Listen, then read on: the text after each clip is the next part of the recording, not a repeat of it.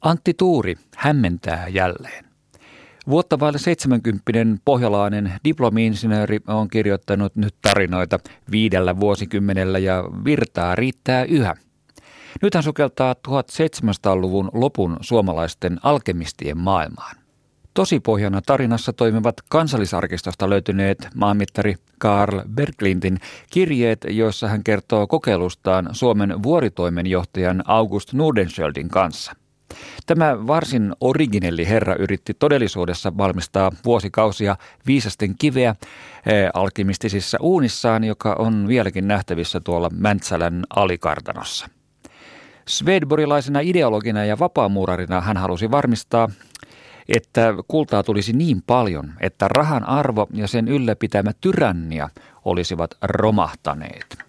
Svedborilaisen ajattelun mukaan nimittäin kullan valmistusta ja ihmisen kehittymistä korkeammalle tasolle ei voinut erottaa. Ne tukivat toisiaan. Hankkeen rahoittajat puolestaan katsoivat asiaa vähän maallisemmasta näkökulmasta, mutta yhtä kaikki. Kaikki odottivat. Sytytin tulen. Sytykkeet alkoivat palaa hyvin ja pian paloivat sydet tasaisin kirjavin liekein. Vuorikapteeni toi tuolin uunin luo, istui katsomaan tulta ja näytti minulle taskukellostaan ajan. Se oli tasan 11 aamupäivällä. Myös minä otin tuolin ja istuin katsomaan liekkejä. Tuli kirkastui sysien syttyessä ja pian kirkas keltainen liekki paloi koko arinalla ja liekit nousivat muffelissa umpinaisen yläpohjaan saakka. Sen päällä olivat kultahelmet savimaljoissaan.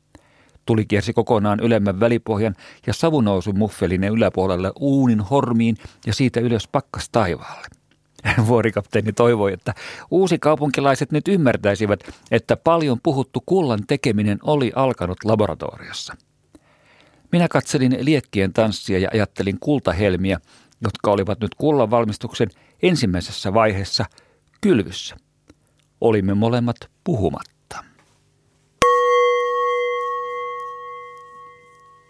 Antti Tuurin Alkemistit on kaksiosainen, koska Tuuri haluaa kertoa. Tämä ensimmäinen osa on alanimeltään Maallinen rakkaus ja se loppuu ikään kuin kesken kultakokeilujen konkurssiin. Siis tuskin paljasta juonta kovinkaan pahasti, jos sanon, että se epäonnistuu se kullan valmistus.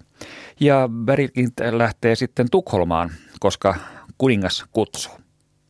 Itse kirja, tämä ensimmäinenkin, on tulvillaan ihastuttavan uusvanhaa kieltä, loputtomia siirtymisiä, huonokuntoisia teitä ja myös niitä filosofisia pohdintoja. Minä kertoja Berglind eh, kokee myös rakkauden, jonka lihallista täyttymystä hän ei uskalla viedä edes alkuun, lopusta puhumattakaan, eh, koska se häiritsisi kehitystä uudeksi ihmiseksi. Hänen mestarinsa vuorikapteeni sen sijaan kyllä toteuttaa ihan vapaasti svedborilaisuuden siunaamia viettejään.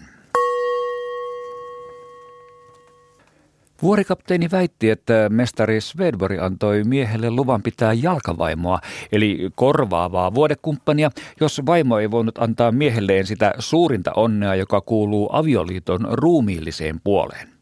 Majori kuitenkin nauroi vuorikapteenille ja niille puheille. Anna Charlotta näytti kykenevän sitä onnea tarjoamaan vuorikapteenille vähän liiankin kanssa. E, lapsiahan oli jo kolme, vaikka naimisissa oli oltu vasta seitsemän vuotta ja siitäkin ajasta vuosia erossa.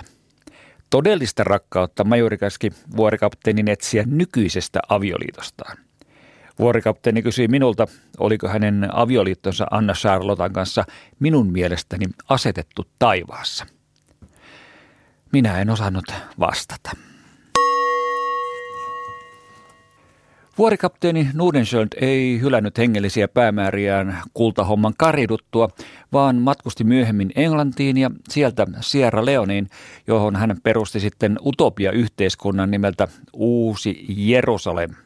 Nimellä hän on vanha raamatullinen historia ja on myös sellainen historia, että Antti Tuuri kirjoitti suomalaisista Amerikan siirtolaisista juuri tällä nimellä jo 1980-luvun lopussa. Alkemistit maallinen rakkaus, se on hienoa tuuria. Toden etsintää, totuuden etsintää teknisillä apuvälineillä ja hengen ja aineen kilvoittelua.